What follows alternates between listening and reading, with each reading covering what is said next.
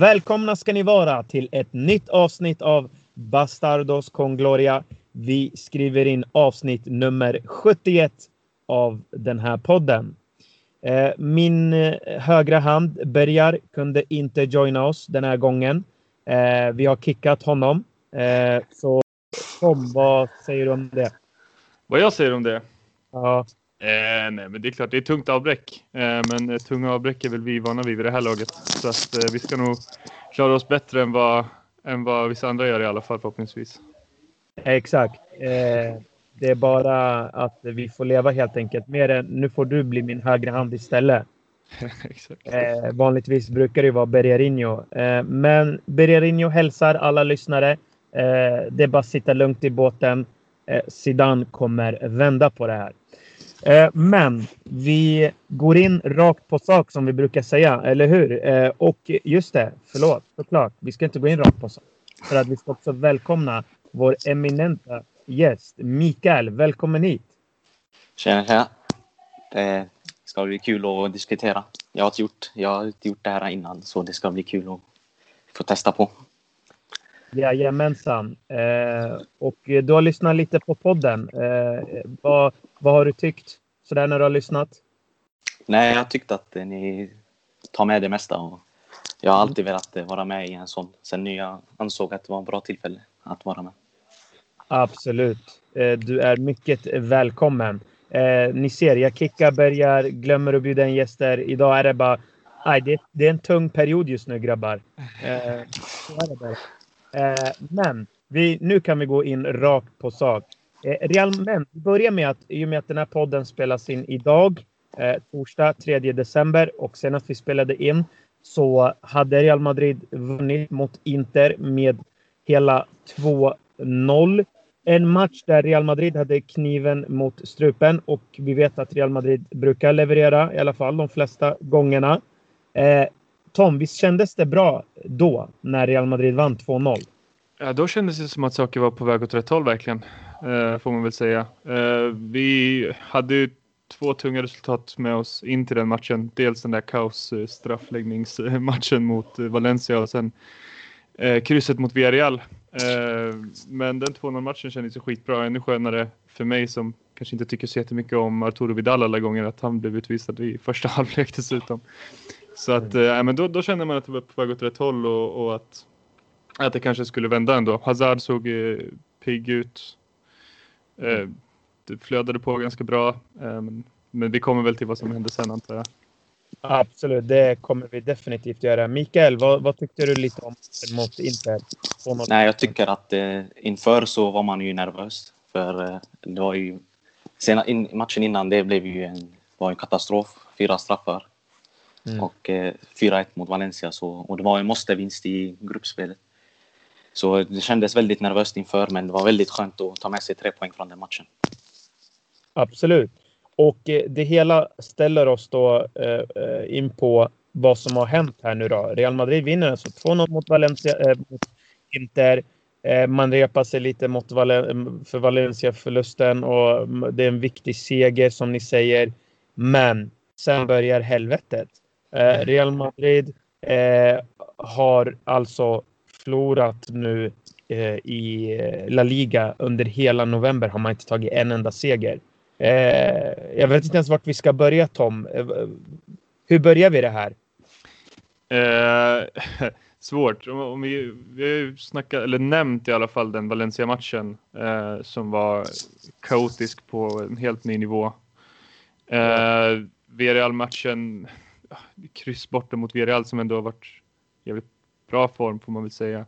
Mm. Sånt händer väl. Eh, men sen är det ju den här Alaves-matchen som jag misstänker att du syftar på kanske framför allt som, som var kanske lite extra tung. Eh, du ska inte glömma heller att vi har inte direkt tur i den matchen. Eh, jag tycker dels att Hansen på Nacho hade man kunnat fria. Han har ryggen mot situationen. Den tar på långt upp nästan mot axeln där tröjan går. Och man har väl sagt att hans regeln ska vara från tröjlinjen uppåt. Så att jag vet inte. Men det blir straff visst. Han sätter den och sen. Eh, det finns ju lägen. Jag vet Kroos har ett dubbelläge. Eh, Hazard ska ha en straff eh, i första halvlek där innan han går ut skadad. Solklart. Ja. Sen ska Marcello bli dragen i håret in i straffområdet. Eh, ja, det är rakad där. Ja, eh, så att så här kan man väl säga att det är klart att eh, det är inte en bra prestation, men, men vi hade inte direkt stolpe in i den matchen heller. Um, om vi ska snacka ligaspel liksom. Uh, det är nog inte den matchen av de här två som har varit sen uh, sen 2-0 mot Inter. Det är inte den av de två matcherna som jag tycker är mest, alltså som jag blir mest orolig för om vi säger så.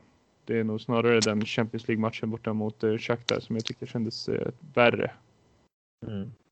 Mikael, jag frågar dig. Eh, Hazard eh, briljerade mot Inter, började, eh, alltså såg helt eh, ut som en ny spelare. Eh, mot Alaves, Hazard skadade sig. Eh, är du förvånad att han skadade sig? Blev du förvånad? Eller förvånad och förvånad. Jag var ju orolig. Jag trodde han skulle starta på bänken för att eh, enligt Marca så skulle Zidane rotera stort i den matchen. Precis. Så jag förväntade mig att han skulle bänkas den matchen. Men så startade han och han spelade ändå bra de minuterna han var på plan. Ska såklart ha en straff. Kanske till och med även göra mål i situationen precis innan. När han sköt rakt på målvakten. Men angående skadan så ja, det är ju tråkigt liksom. Man har ju drömt om att få se den spela Real Madrid-tröjan. Och att han blir skadad så ofta, det, det är väldigt sorgligt.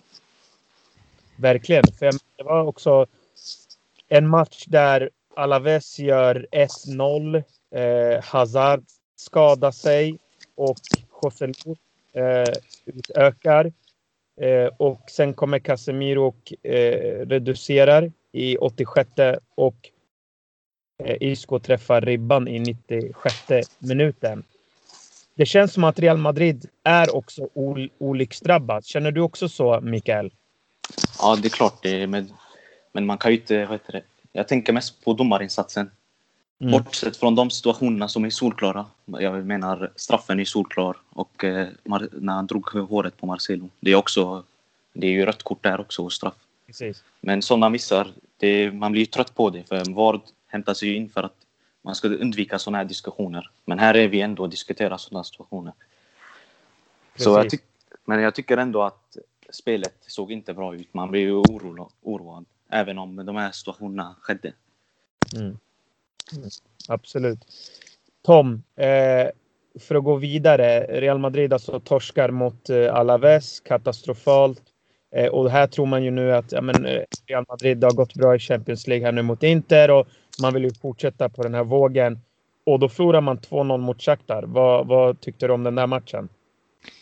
Eh, jag tyckte mycket saker om den matchen, men till att börja med så finns det ju inte någon tydlig spelidé vad jag ser. Det är mycket att bollen ska rulla i sidorna man hoppas, i sidled och man hoppas på att Modric hittar på någonting eller kanske till och med Ödegård. Eh, jag tyckte det var väldigt tydligt att Shakhtar ville ställa sig lågt, minimera de ytorna och då måste det någon måste ju då springa på kanterna för att försöka öppna upp tycker jag. Eh, men vi lyckades inte utnyttja kantspelet. Eh, de, vi körde fast i mitten ofta, den gick ofta bakåt tidled. Försvarsspelet utan Ramos. Det, till, det fanns tillfällen där det såg eh, nästan lika illa ut tyckte jag som, som första matchen mot Shakhtar, alltså hemmamatchen.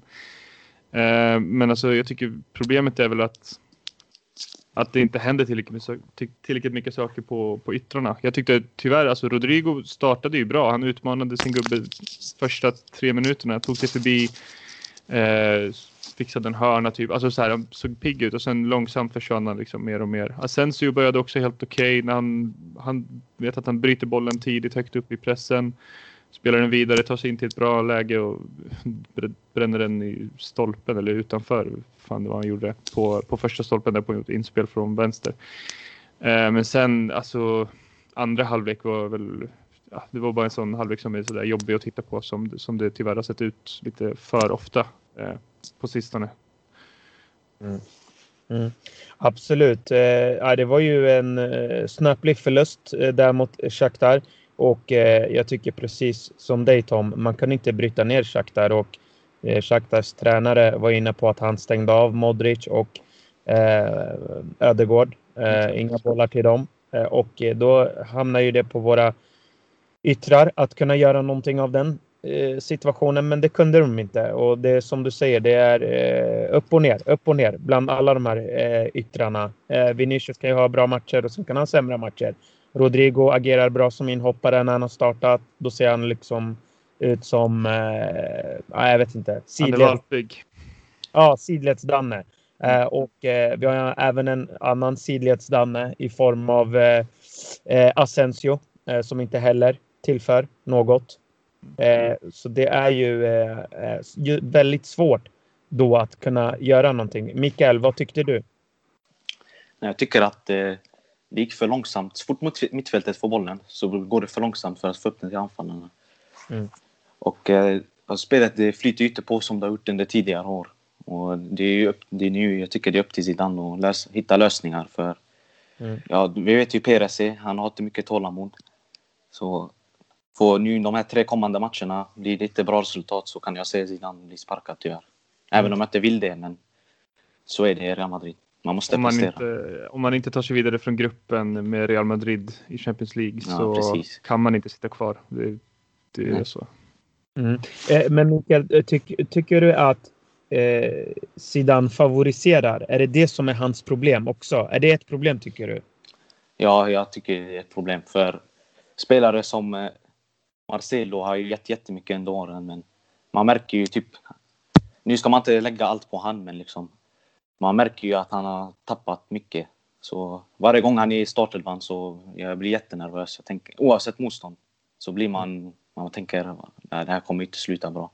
Men jag, och spelare som Isco också. Han har ju varit helt under isen. Jag förstår inte vad som har hänt med honom. Liksom. Han, var ju, han, han briljerade jättebra. Man föredrog, över, man föredrog honom över James. Liksom. Mm. Men nu, eh, jag vet inte, han har tappat en del. Det verkar som att han blivit lite tjockare också. Så kanske det har påverkat. Ja, eh, exakt. Han och Hazard har gått in i någon kakburksvärld. Hazard eh, ser dock mer fit ut nu än vad han har gjort. Ja, det, vill jag ändå, det vill jag ändå ge honom. Absolut, absolut. Eh, Tom, eh, det som att Zidane eh, ändrade lite på ett vinnande koncept? Eh, kan det vara så att när Casemiro nu fick covid, man mötte Inter, eh, spelade då med eh, Ödegård, eh, Kroos och Modric. Eh, fortsätter eh, inte med samma elva mot Alaves. Mm. Utan där tar han in Casemiro. Eh, och mot Shakhtar så går han tillbaka till Ödegård, Kroos och Modric. Tycker du att det Zidane gör, att Zidane kan liksom byta spelare ganska mycket? Han roterar och vi vet ju att man måste ju rotera under en säsong. Annars kommer man inte liksom kunna hålla ut hela vägen vad gäller skador, eh, trötthet och eh, så. Men tycker du att han ändrar för mycket? Eh, just med Ödegård, eh, Casemiro-frågan så har väl Ödegård kanske inte riktigt det i benen att spela så mycket som, jag menar så två matcher i veckan heller riktigt än. Han har varit skadad, det har varit lite si och så. Sen ärligt talat så jag är inte övertygad om Ödegård i Real Madrid än. Eh, bara på det, man, lilla, det lilla man har sett hittills. Ska också vara öppen med att det inte har varit så mycket och man får väl ha tålamod med honom som väldigt många andra. Eh,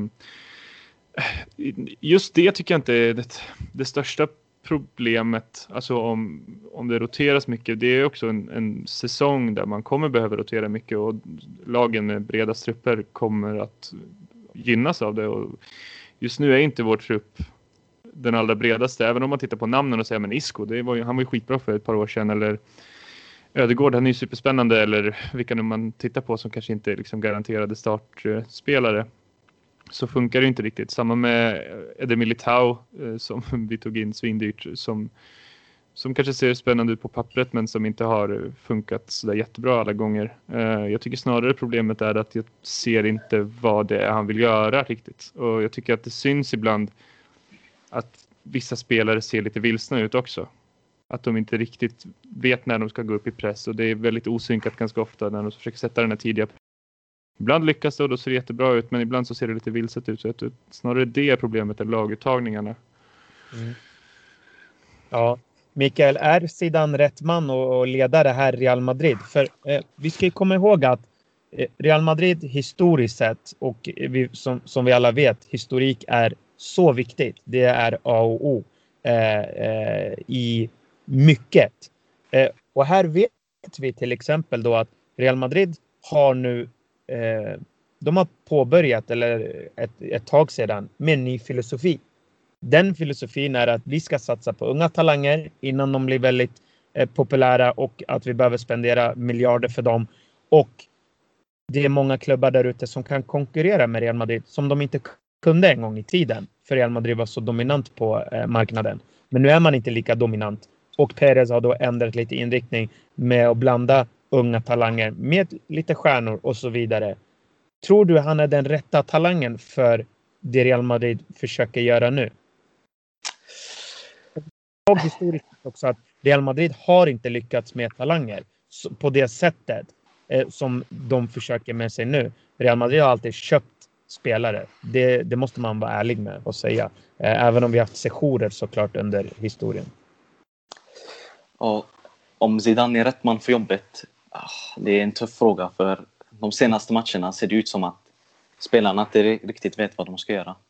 Det känns, jag kände att efter Shakhtar-matchen, eller under Shakhtar-matchen, så kände jag att typ, spelarna inte spelade för Zidane längre. Liksom.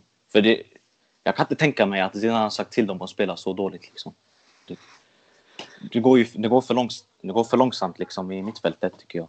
Och, och yttrarna med Rodrigo, han blev ju helt vilse i andra halvlek. Mm. Så, så om Zidane är rätt man, fråga mig igen efter eh, Gladbach-matchen ska jag ha ett bättre svar på det. Mm. Tror du Tom att det är matchen som kommer avgöra hans framtid? Gladbach-matchen? Jag tror att de, de tre kommande här. Eh, Sevilla först, eh, jätteviktig i ligan, tuff match. Eh, Sevilla borta och sen dessutom eh, mot derbyt mot Atletico. Eh, jag, jag skulle säga att han behöver vinna alla tre. Eller åtminstone vinna två av dem och kryssa en. Eh, Gladbach är såklart den absolut viktigaste för den är säsongsavgörande.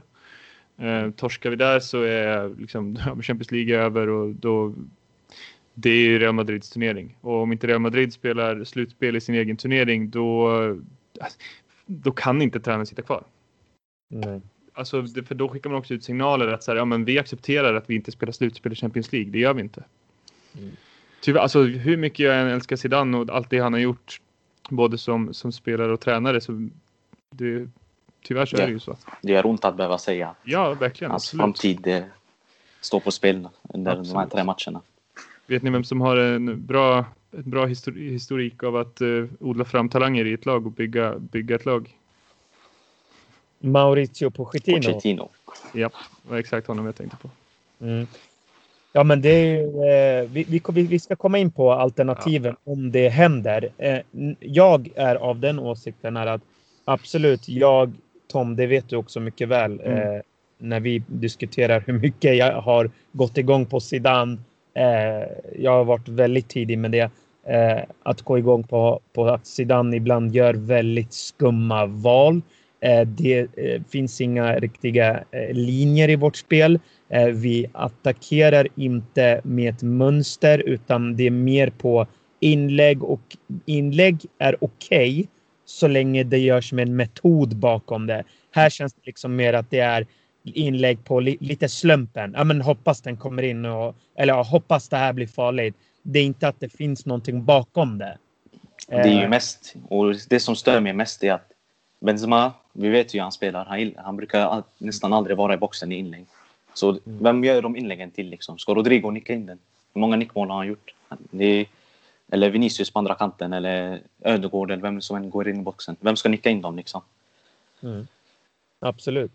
Nej, men exakt. Och eh, jag brukade säga det förut. Eh, Cristiano Ronaldo är i Turin. Han är inte i Real Madrid. Ja, så precis. Var liksom glömma bort den där taktiken. Även Eh, även om Cristiano hade varit kvar hade jag inte gillat den, men eh, den funkar ju bättre med en sån typ av spelare såklart. Sen funkar ju allt med Cristiano, men i alla fall. Eh, jag tror inte på att man ska sparka Zinedine Zidane just nu. Jag tror inte att det finns ett bättre alternativ just med den här truppen. Jag är mer inne på att den här truppen är död. Jag har sagt det väldigt, väldigt länge. Jag har varit på Ramos och Marcelo tror jag redan för två år sedan och många tycker att höja på ögonbrynen när jag nämner Ramos. Men jag tycker, ska man göra en generationsväxling, då tycker jag att ingen går säker. Utan då ska man bygga för framtiden. Sen är det bra att ha kvar vissa spelare som mentorer. Alltså de är där som en mentor för vissa spelare. Eh, det är okej, okay, men jag tycker att vissa spelare de måste göra det på en basis och det gör inte de. Och det är därför Zidane inte kan lita på de här spelarna. Han kan inte lita på eh, Rodrigo, Vinicius, Asensio. Det är därför han spelar dem ut och in, för han vet inte vem han ska välja. Han väntar på att någon av de här ska ta chansen. Och det är ingen av dem som riktigt gör det.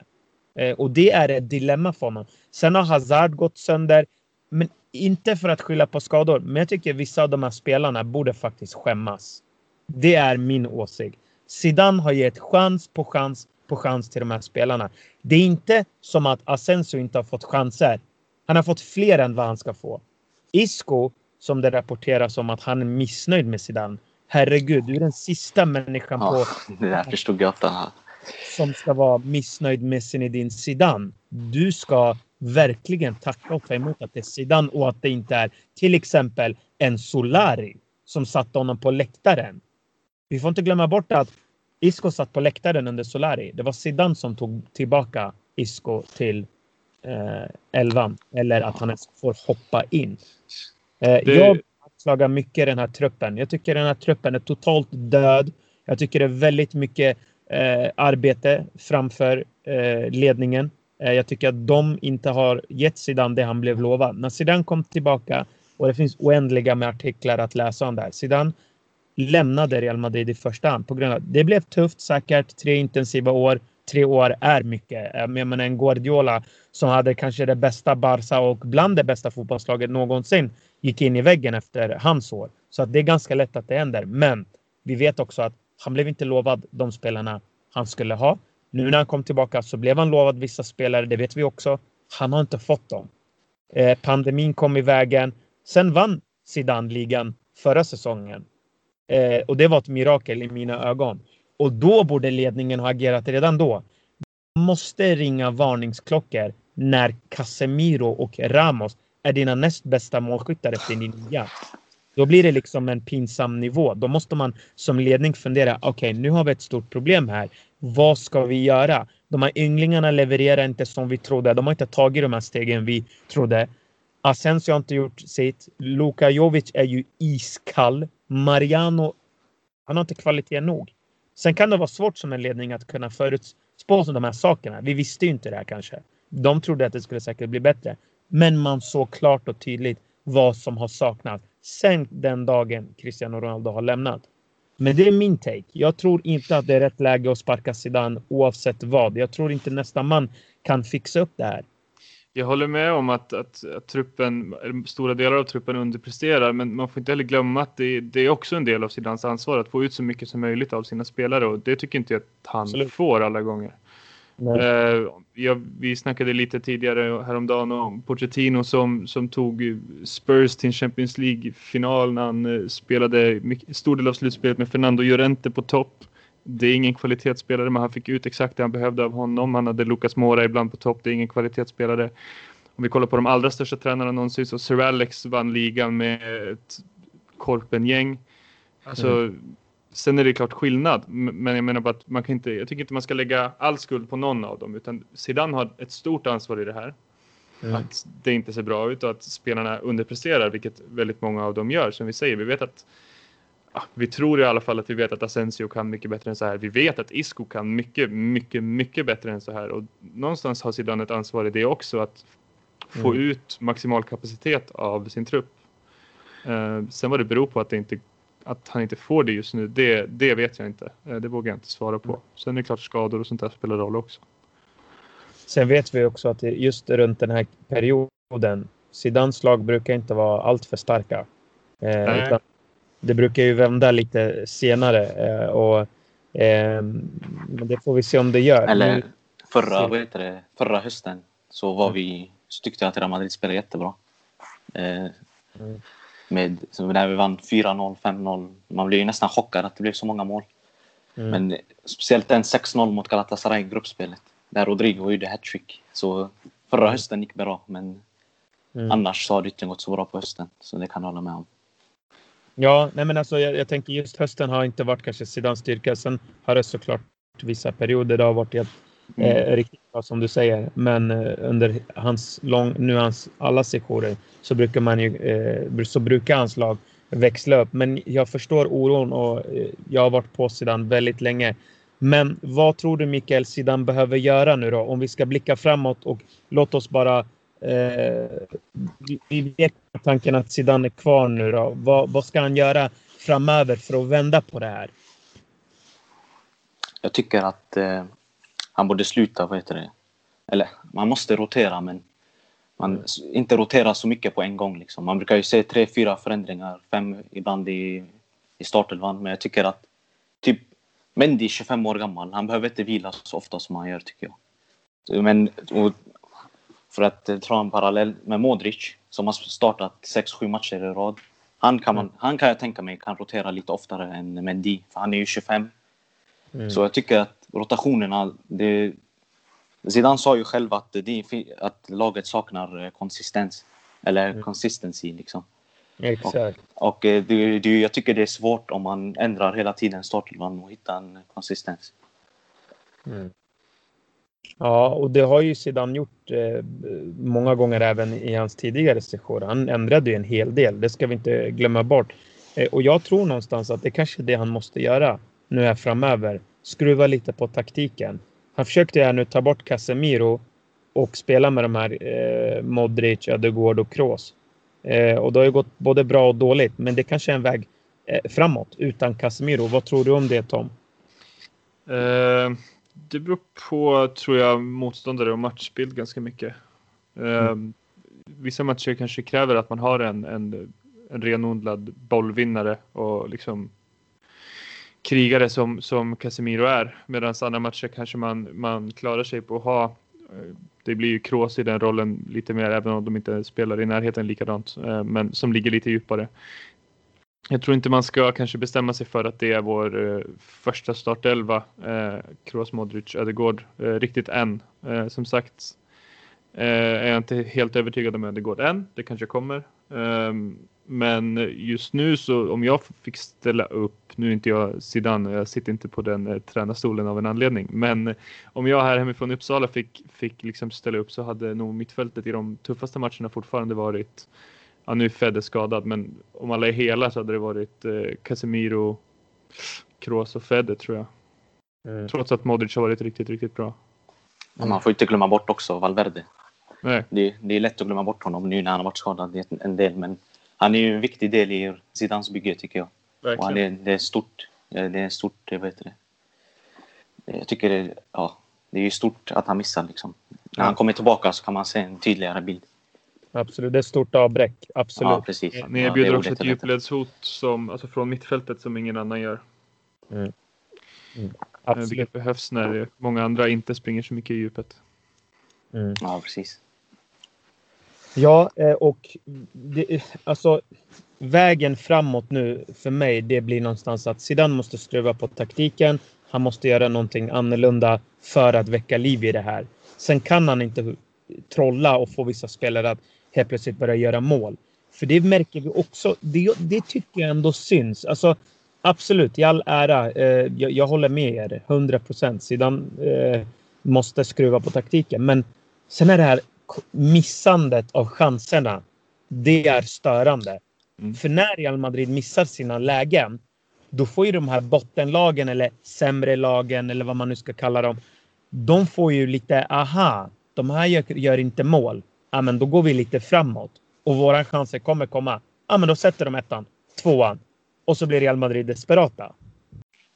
Eh, och sen också det här fenomenet att Real Madrid börjar matcherna så här katastrofalt. Jag fattar inte vad det där handlar om. Det är också någonting man måste skruva på. Intensiteten i första halvlekarna, de måste gå upp. Annars förlorar man matcher. Så enkelt är det bara. Ja, jag, vill, jag vill se i matchen mot Sevilla så vill jag se från de första, första kvarten. Pressa dem liksom. De förlorade nyss, just eh, igår, 4-0 mot Chelsea. De, mm. Deras huvuden kommer vara nere. Liksom pressa dem första kvarten, se vad som händer. Ja. Ja. ja, men jag håller med. Tom, vad tror du om den matchen? Vad, vad måste Zidane göra? Vilka hade du velat se från start? Uh, det, det, känns som att det är återkommande i den här podden att jag sitter och, och skriker efter Luka Jovic och det kommer jag göra igen för att nu är han tillbaka från corona och tränat med trupp, resten av truppen idag tror jag. Mm. Eh, jag vill inte se Rodrigo, jag vill inte se Asensio, jag vill inte se Vinicius från start i den matchen. Jag vill se Benzema och Jovic på topp ihop. Då kan Benzema, då funkar det att han droppar ner, eh, möter upp, glider ut på en kant som han, som han gärna gör, men vi har fortfarande Jovic kvar i mitten som, som ett hot om vi nu ska stå och tjonga inlägg, vilket, vilket kommer hända i den matchen också. Eh, det kan vi vara säkra på. Eh, i övrigt så är det väl, alltså, om vi pratar, om vi pratar upp, alltså, startelva så är det väl, man får ställa upp det vi har att tillgå liksom. Eh, Carvajal är väl inte tillbaka än, eller han är inte tillbaka än. Han var tränade lite idag tror jag, han och Ramos, men, men de är inte alls tillbaka för att spela match. Eh, så det blir väl Lucas Vasquez på högerbacken och sen det här mittbacksparet som vi har nu med Nacho och Varann och sen eh, Mondi och Courtois. Det är väl de som får spela. Ja, och sen mittfältet eh, skulle jag säga det får ju bli en diamant då med Ödegård bakom anfallarna, eh, Modric, Kroos, Casemiro. Det skulle jag ställa upp och sen precis som vi var inne på att eh, sätt press på dem tidigt. Det, det, har sett ut som att vi har försökt några gånger men det ser vilset ut. Jag tyckte att inledningen mot Shakhtar såg ut som att tanken var att vi skulle sätta hög och hård press på dem men de, de spelade sig ur alldeles för lätt de flesta gångerna. Så den behövde göras mer synkroniserad och, och bättre så pass enkelt. Eh, men vi måste, framförallt så måste vi vinna. Jag helt ärligt skiter i om vi gör det på tre självmål eller om vi gör det på en eh, straff i 92 eller om vi gör det med 5-0 övertygande. Det måste tas tre poäng. Eh, så pass pragmatisk är jag när det kommer till sånt här. Att resultaten är det som spelar roll. Jag skiter faktiskt just nu i alla fall helt i hur, hur det går till. Liksom. Ja, men det kanske är dags att gå in, gå in i ett Mourinho-läge. Mm. Eh, täppa till kiosken och bara fortsätta på samma spår. Eh, som man gjorde förra säsongen. Och det var jag tror jag inne på när jag pratade med dig och Bergar också. att eh, Någonting som var imponerande förra säsongen efter att man hade förlorat där mot Betis och sen kom pandemin. Eh, det var ju att när man kom tillbaka eh, och började spela fotboll igen. Det var ju då att försvarsspelet såg ju oerhört bra ut. Och det var ju det som i slutändan gjorde att Real Madrid kunde vinna ligan. Eh, man gjorde ju inte mål, utan, eller man gjorde ju mål, men de som gjorde målen var inte de som skulle göra målen alltid. Eh, utan det var ju Vikingen. Försvar. Ja, men precis, Vikingen. Och där tror jag också att Real Madrid kan behöva gå tillbaka till och det är ju att sätta det här försvarsspelet. När Ramos är inte där, jävlar vad dåligt det ser ut. Mikael, vad tycker du om Varane? Vad, vad, är, är han, börjar, han, börjar han bli tveksam tror du i, i Madrid-fansens ögon eller tror du han har fansens förtroende? Vad tror du? Uff, alltså Varan, han, utan Ramos så ser han, ja, han, ser, han ser inte vad heter det, säker ut med, med bollen och med Nacho bredvid sig eller Militao. Jag tycker mm. han behöver en ledare bredvid sig. Jag, jag, jag, jag ser inte att Varan blir en ledare. Vilket är därför jag tror att jag tycker att Ramos inte ska säljas. Eller inte nu i alla fall, för hans ledaregenskaper är viktiga i, i, försvars, i försvarslinjen. Så jag kan inte se varann leda laget på samma sätt som Ramos gör. Så jag förstår att eh, fansen sätter mycket press på honom. Han har ju inte, inte presterat, all, presterat alls nu när, i Ramos frånvaro. Mm. Jag tänkte på det där Tom, vi, vi har ju pratat om varann eh, och Bergerino har ju eh, försvarat varann en del eh, och där har jag varit mer kritisk.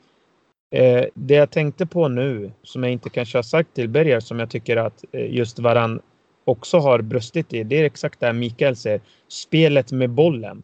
Han är alltså inte... Nej, det, det ser inte bra ut där.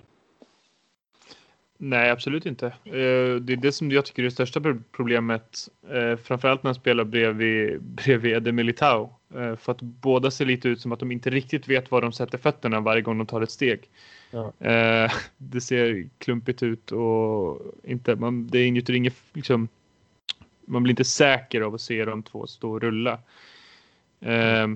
Lite bättre med Nacho tycker jag är tryggare med boll, men han brister i mycket annat. Så det är klart att att Ramos det är knappast någon nyhet att Ramos är fruktansvärt viktig för, för inte bara försvarsspelet utan för, för allt egentligen när det kommer till Real Madrid. Och, men problemet är ju att han är, vad är han, 35? Ja. Uh, och det är inte så jävla lätt att värva in den typen av egenskaper. Det är snudd på omöjligt. Vi har sett visst Van, Van Dijk in i, i Liverpool är väl det närmsta de senaste åren när man, någon kommer in och bara blir den supertydliga ledar, ledaren i försvarsspel. Men annars är det någonting man behöver, tänker jag, spela sig in i och det, därför jag eller länge har haft ett förtroende för att Varann ska kunna axla den rollen. Men, men som ni säger så man blir ju mer och mer tveksam med tanke på hur det har sett ut ett tag nu, om vi ska vara riktigt ärliga. Jag, jag hade inte haft något emot som sagt om Zidane går verkligen in i Mourinho-mode. Backa Nej. hem laget, kontringar. Och sluta rulla boll med Courtois. Han kan inte passa! Nej. Hur har vi inte sett det än? Alltså, jag, ah, Förlåt, ja. nu avbröt jag dig. Men... Nej, nej, nej, nej, det var superbra. Jag gillar sådana avbryt. Eh, ja. Nej, men jag, jag, håller med. Det är lite för många i den där eh, försvarslinjen som inte kan hantera en boll. Eh, mm. Det känns så. Verkligen. Eh, men alltså, jag tycker eh, försvaret har sett bra ut när Lucas Vasquez har spelat för guds skull. Det säger väldigt mycket. Ja, det är och, och, jag älskar Lucas Vasquez. Han är en av mina favoriter. Missförstå inte. Jag, jag är seriös. Jag älskar Lucas Vasquez. Men ärligt talat, kom igen nu. Eh, det är som du säger för många som är dåliga med boll. Och eh, jag tycker inte försvarsspelet har sett säkert ut. Jag tror att den bästa offensiven just nu för Real Madrid, det är att täppa till bakåt. Mm. Mondi har ju också lite det där problemet. Det känns ja. som att de ja. tre som jag nämnt det känns som att de har lite för långa ben för sig själva. De kan ja. inte riktigt kontrollera vart de hamnar. Nej. Och de kan ju alldeles för ofta slå bort enkla passningar också. Så att... mm. Ja, och det är inte bättre av att en Marcello är urusel och inte ens kan konkurrera med Mendy. Mendy känns ju lite slapp nu. Nu är det som att han har, du vet, han har sin plats. Han vet att han är säker den här platsen. Han behöver inte liksom ta ut sig som han gjorde kanske i början och det är eh, tragiskt tycker jag. Grabbar, vi har pratat eh, väldigt mycket om Zidane, taktik, eh, vad som ska hända, vad som har hänt, det jobbiga läget. Om vi nu ska gå in då lite i den här silly-världen och vara lite eh, och drömma lite och sådär. Vi, vi, om, vi, om vi skulle börja prata först om just spelare. Mikael, om du fick välja nu här eh, två spelare som du fick ta in. Vilka hade det varit och varför? Ja, först och främst Kylian Mbappé från PSG. Lite ja. mycket. liksom, vi, behöver en, vi behöver mål från, eh, från yttrarna. Sist vi hade det var Ronaldo. Mm. Och två år är alldeles för mycket. Vi kan inte förlita oss på Vinicius som i mina ögon inte har utvecklats sedan 2018 i avslutsaspekten. Mm. Och Asensio som gör max fem mål per säsong. Så Mbappé är ett måste nästa sommar. Och även eh, eh Kamavinga från Rennes. Mm det är en, eh, jag skulle vilja se han som kan konkurrera med mittfältet eh, med Casemiro. För Casemiro kan inte spela vad heter det, alla matcher hela säsongen. Och eh, Kroos föredrar inte att spela som i Casemiro-positionen. Så Kamavinga skulle passa in perfekt där. Och han är ung, som Real Madrid verkar gilla unga spelare. Och han är fransk, så det är enkelt att komma in. Vi har väldigt många franska spelare. Så de två spelarna tycker jag skulle lyfta oss väldigt mycket. Mm. Ja, men två riktigt eh, bra spelare. Jag är själv eh, lika övertygad som du är. Både Mbappé och Kamavinga hade lyft Real Madrid till nya eh, nivåer. Absolut. Tom, vad känner du där? Uh, men Kylian Mbappé tror jag vi är överens om alla tre. Uh, och den, den känns ju som en, en match made in heaven också med, med honom och Real Madrid med med hans, eh, med hans Cristiano Ronaldo-affischer och, och, allt vad det är. Eh, som han hade i sitt eh, sovrum när han var liten pojke. Eh, så, så, han ska ju in. Kamavinga tycker jag man ska vara, man kan ta in honom men man ska vara noga med att han, jag, jag vill inte säga att han kommer komma in och lyfta för att jag är fortfarande rädd för det här med att plocka in 18-åringar och säga att de ska lyfta någonting. Eh, han är fortfarande väldigt ung. Han kan komma in och få en rotationsplats till att börja med. Men, men jag är livrädd för det här med att plocka in en så pass ung spelare. Alltså han är född 02 och tänka att han ska in och starta varje match och vara, och vara någon sorts Ja, men vara Nej, den alltså, som förändrar. Eh, jag förstår vad du menar, det är inte det, det är inte mm. det, utan jag vill bara liksom, det, det, är en bra värvning, men, men det, jag vill inte, då tycker jag att det ska vara tydligt från klubbens håll att, ja men vad det är som gäller liksom.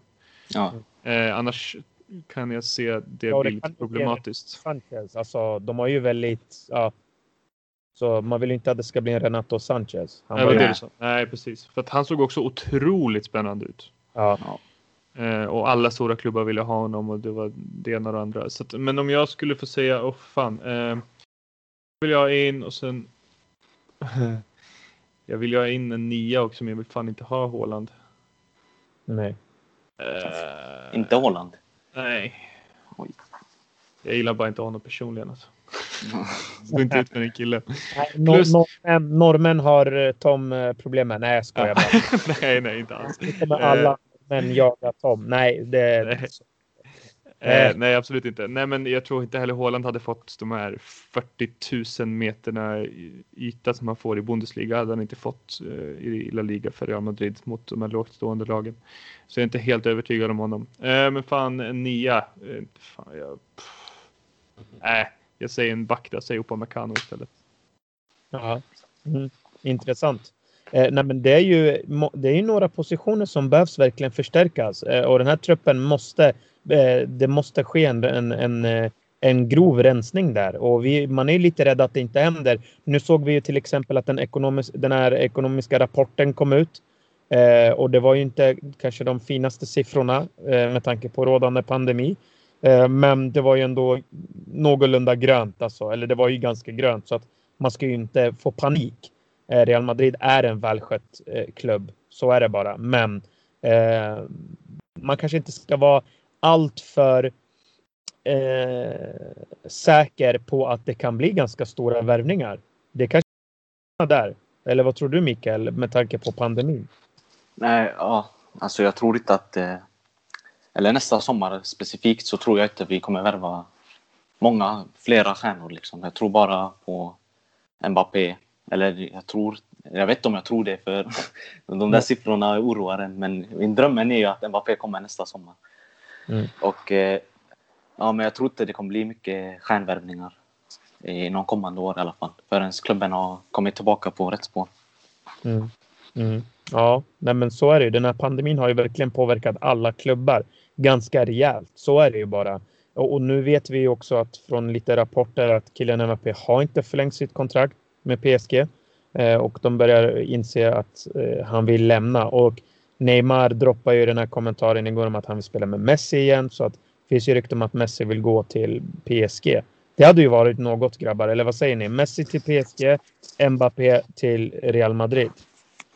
Ja, det hade slagit rekord. Det låter, det låter bra för vår del. Jag vet inte hur sannolikt jag tänker att det är tyvärr. Och nu slog jag ner den direkt, men eh, jag, ja. jag, tror inte Messi går till PSG. Nej. Nej, eh, och så kan det eh, Om vi skulle prata på tränardelen då grabbar. Nu hoppas vi ju alla här tre såklart på att inte Zidane får. Men säg att han skulle nu få det då. Vem är då ert tränar, tränarval? För jag måste vara helt ärlig och säga att jag har varit sugen på eh, Pochettino ett bra tag. Men jag är fan inte lika övertygad som vissa är. Jag vet en sak just om Real Madrid och det tror jag många egentligen vet om. Eh, men jag vet inte varför man envisas med de här tränarna. Eh, jag har svårt för tränare som är fäst vid en stark filosofi som inte kan gå till att anpassa sig eller vara flexibel och tänka på att det är vinna matcher som gäller utan man behöver tid. Jag tror på Pochettino är en sån tränare behöver tid. Jag vet inte om han kommer få det. För Lopetegui är inte en dålig tränare. Men Lopetegui fick inte den tiden han behövde för att lyckas i Real Madrid. Jag är inte så säker på att Mauri Pochettino har ledarskapet för att kunna leda eh, en klubb som Real Madrid. Eh, precis som när Maurizio Sarri eh, såg ju jättefin ut i Napoli, gick till Chelsea.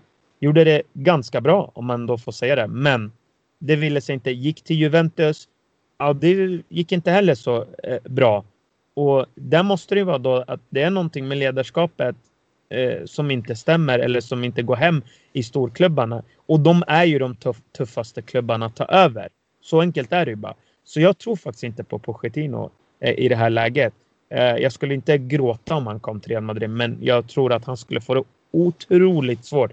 Och skulle han få det här gänget, ja, både och att han skulle absolut kunna göra det bra med talangerna. Men jag vet inte om det skulle räcka hela vägen. Och vi vet att i Real Madrid, är det titlar som ska vinnas. Eh, att vinna matcher är jättebra, men förlorar man en final, alltså då är det ju liksom kört. Eller förlora, eller vinner man inte titlar, då är det kört. Spelar ingen roll hur bra det såg ut. Vi har haft de typerna av tränarna. Eh, Pellegrini tog ju vad 98 eller 99 poäng. Han fick kicken. Hej då. Eh, vi har haft tränare som har eh, lite samma filosofi som Pochettino och lite det här ledarskapet där det tar tid. Eh, jag vet faktiskt inte. Jag är inte, jag är inte såld på Mauricio. Det är jag inte. Nej, jag förstår vad du menar. Uh, men jag tänker bara så här, om man kollar på vad som finns tillgängligt så ser jag inget bättre alternativ. Jag vill inte ha in någon Raul. Jag vill Nej. inte ha in någon klubblegend för att hur mycket det, alltså hur fint det än är att se eh, den typen av alltså gamla spelare och så här som alltså på tränarbänken så blir problemet att man blir blind mot eh, mot eh, brister. Alltså mm. jag, jag om, om det var någon annan som satt på på Reals bänk nu som tränare. Säg. Ja, ja, ja. För du kan inte, du kan inte, du kan inte prestera så här dåligt i Champions Nej, League i Real Madrid och, och sitta kvar på jobbet om du inte är typ Zidane. Zidane Men... kan det, men det är ingen annan som kan det. Och sen med just Pochettino, förlåt, men med just Pochettino så det finns ju många likheter tycker jag i att eh, han kom in i ett Tottenham som vägrade låta honom köpa in några spelare i stort sett. Eh, med ett arenabygge som kostade väldigt mycket pengar, i alla fall framåt slutet. Eh, och gjorde otroligt mycket med otroligt små medel. Till slut blev han förbannad på att han inte fick in någonting. Eh, och han körde slut på den truppen efter, vad var han där? Fem år. Fyra, fyra fem år, jag minns inte exakt. Mm. så att det är en projekttränare och jag tror att för vi kommer inte handla, alltså vi kommer inte köpa in en halv startelva i sommar utan vi kommer behöva spela med de här spelarna ganska mycket till. Sen om, om Vinicius kommer vara startspelare till exempel eller inte, det är inte säkert, men han kommer spela förmodligen. Och i alla fall några av de här kommer spela ganska mycket. Och då behöver vi någon som kan förvalta det och utveckla dem. För att, äh, så jävla mycket har de inte utvecklats under Zidane, tyvärr. Det är liksom min take på det. Mm. Mm. Jag förstår. Eh, Mikael, ser du någon eh, kandidat? Nagelsmann, Tuchel, någon annan? Nagelsmann är drömmen ifall eh, Zidane blir sparkad tycker jag. Okay. Eh, jag är inte fan av eh, Raúl. För så som Tom säger, att om det går dåligt så kommer man ändå ge han mer tid än vad han egentligen ska ha. För man älskar ju Raúl. Alla Real Madrid-fans älskar Raúl. Mm. Så det kommer ju bli mer romantiskt än, än se vad som händer på plan. Så därför, med Nagelsmann, hans fotboll, jag, jag är väldigt stor fan av det. Jag tycker så som Leipzig har utvecklats under de senaste åren. Så det är helt otroligt. Och eh, man, man trodde ju att eh, de skulle gå neråt nu när de sålde sin eh, Werner, då, anfallaren till Chelsea. Men jag tror de ligger andra plats i Bundesliga och eh, håller på att gå vidare i sin grupp. Och de spelar otrolig fotboll. Så han kanske kan ta med sig en Upamecano till Real Madrid. Så det skulle mm. jag, jag, Nagelsmann, är, det är han jag vill om Zidane blir sparkad. Mm.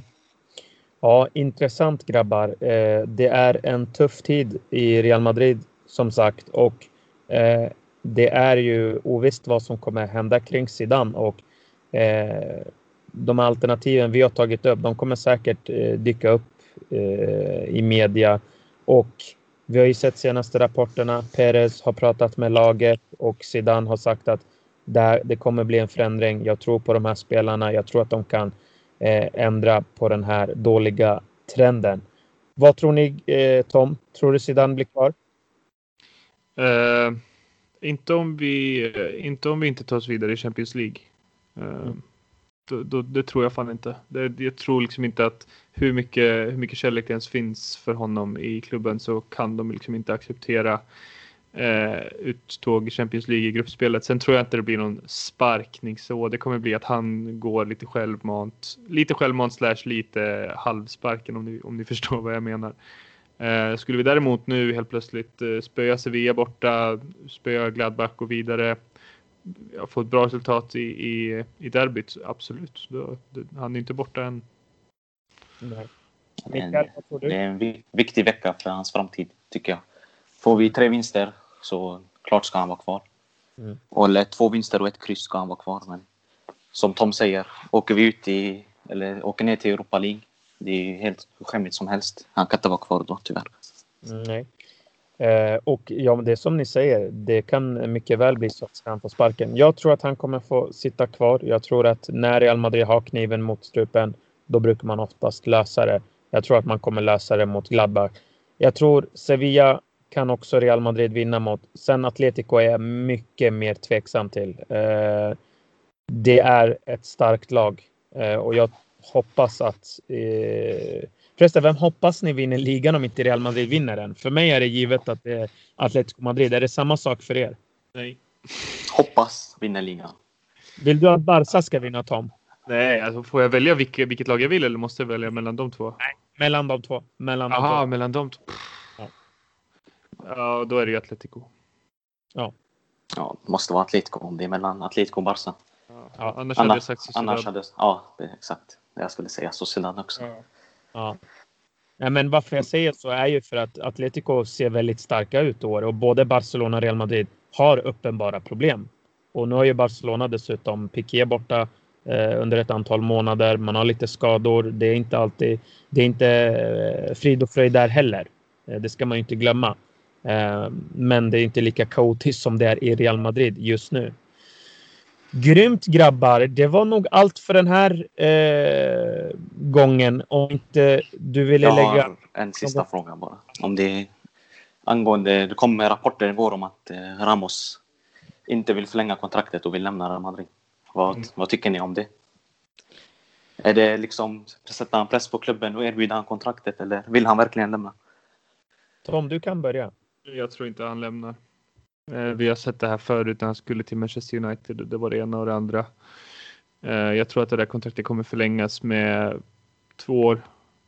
Eh, Och sen är det frid och fröjd igen tills att han drar efter de två åren till, inte vet jag, Inter Miami.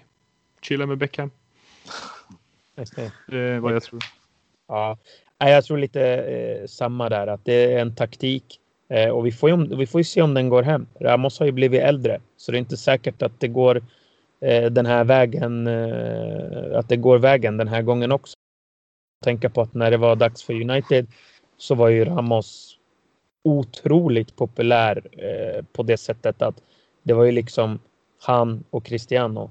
Eh, och nu är det mer att ja, men han börjar bli lite äldre och klubben vet om det här och man kanske inte vill sitta med en 36-37-åring. Eh, ja, det är svårt, men jag tror också att han blir kvar. Jag tror att det ba- eh, alltså det är bara en taktik för att eh, pressa Real Madrid eh, på ett nytt, på ett Och- ja, bättre Ja. kontrakt. Och han har, Jag ju sett också, eller Nej, kör, kör. Ja, jag, var ju, jag såg mycket på, på Twitter igår att Ramos fick mycket hat för det. Och att eh, alla fans säger att så fort han ser att det går dåligt så, så vill han lämna. Men då säger jag till där, om, det var, om, det var, om, han, om han verkligen tyckte så, så tycker jag att han skulle lämnat redan vid eh, 18-19. Då För den säsongen var ju helt katastrof. Så jag, jag tycker också att, att det är en taktik att få honom att förlänga kontraktet. Mm. Ja. Det tror jag också. Sen vet jag inte vilken klubb som skulle ta över den lönen på en så pass gammal spelare om vi ska vara riktigt ärliga heller. Kina i så fall. Ja, typ. Eller det ryktas ju att Mbappé och Ramos ska bli byte med någon deal mellan Mm. de två där. Men jag kan inte se det där hända. Nej, jag, jag, tror, jag tror han blir kvar. Jag tror han blir kvar och att Ja. det här är en taktik för att, att pressa lite extra. Det är vad jag tror. Absolut, det tror jag också. Ja, Definitivt. Bra grabbar! Eh, det var nog allt för den här gången. Vi täckte det mesta som vanligt. Tom, Eh, jag är nöjd med podden. Mindre nöjd med fotbollen som spelas på plan. eh, samma här. Vi får hoppas att det blir bättre. Mikael, tack för att du joinade oss. Ja, det var ett nöje. Det var kul att få dela sina åsikter. Absolut. Vi får hoppas att du är med några gånger till såklart. Eh, och vi fortsätter att eh, få ut så många avsnitt som vi bara kan. Eh, vi gör verkligen det här för er. Eh, vi älskar er. Adios. Adios. Adios.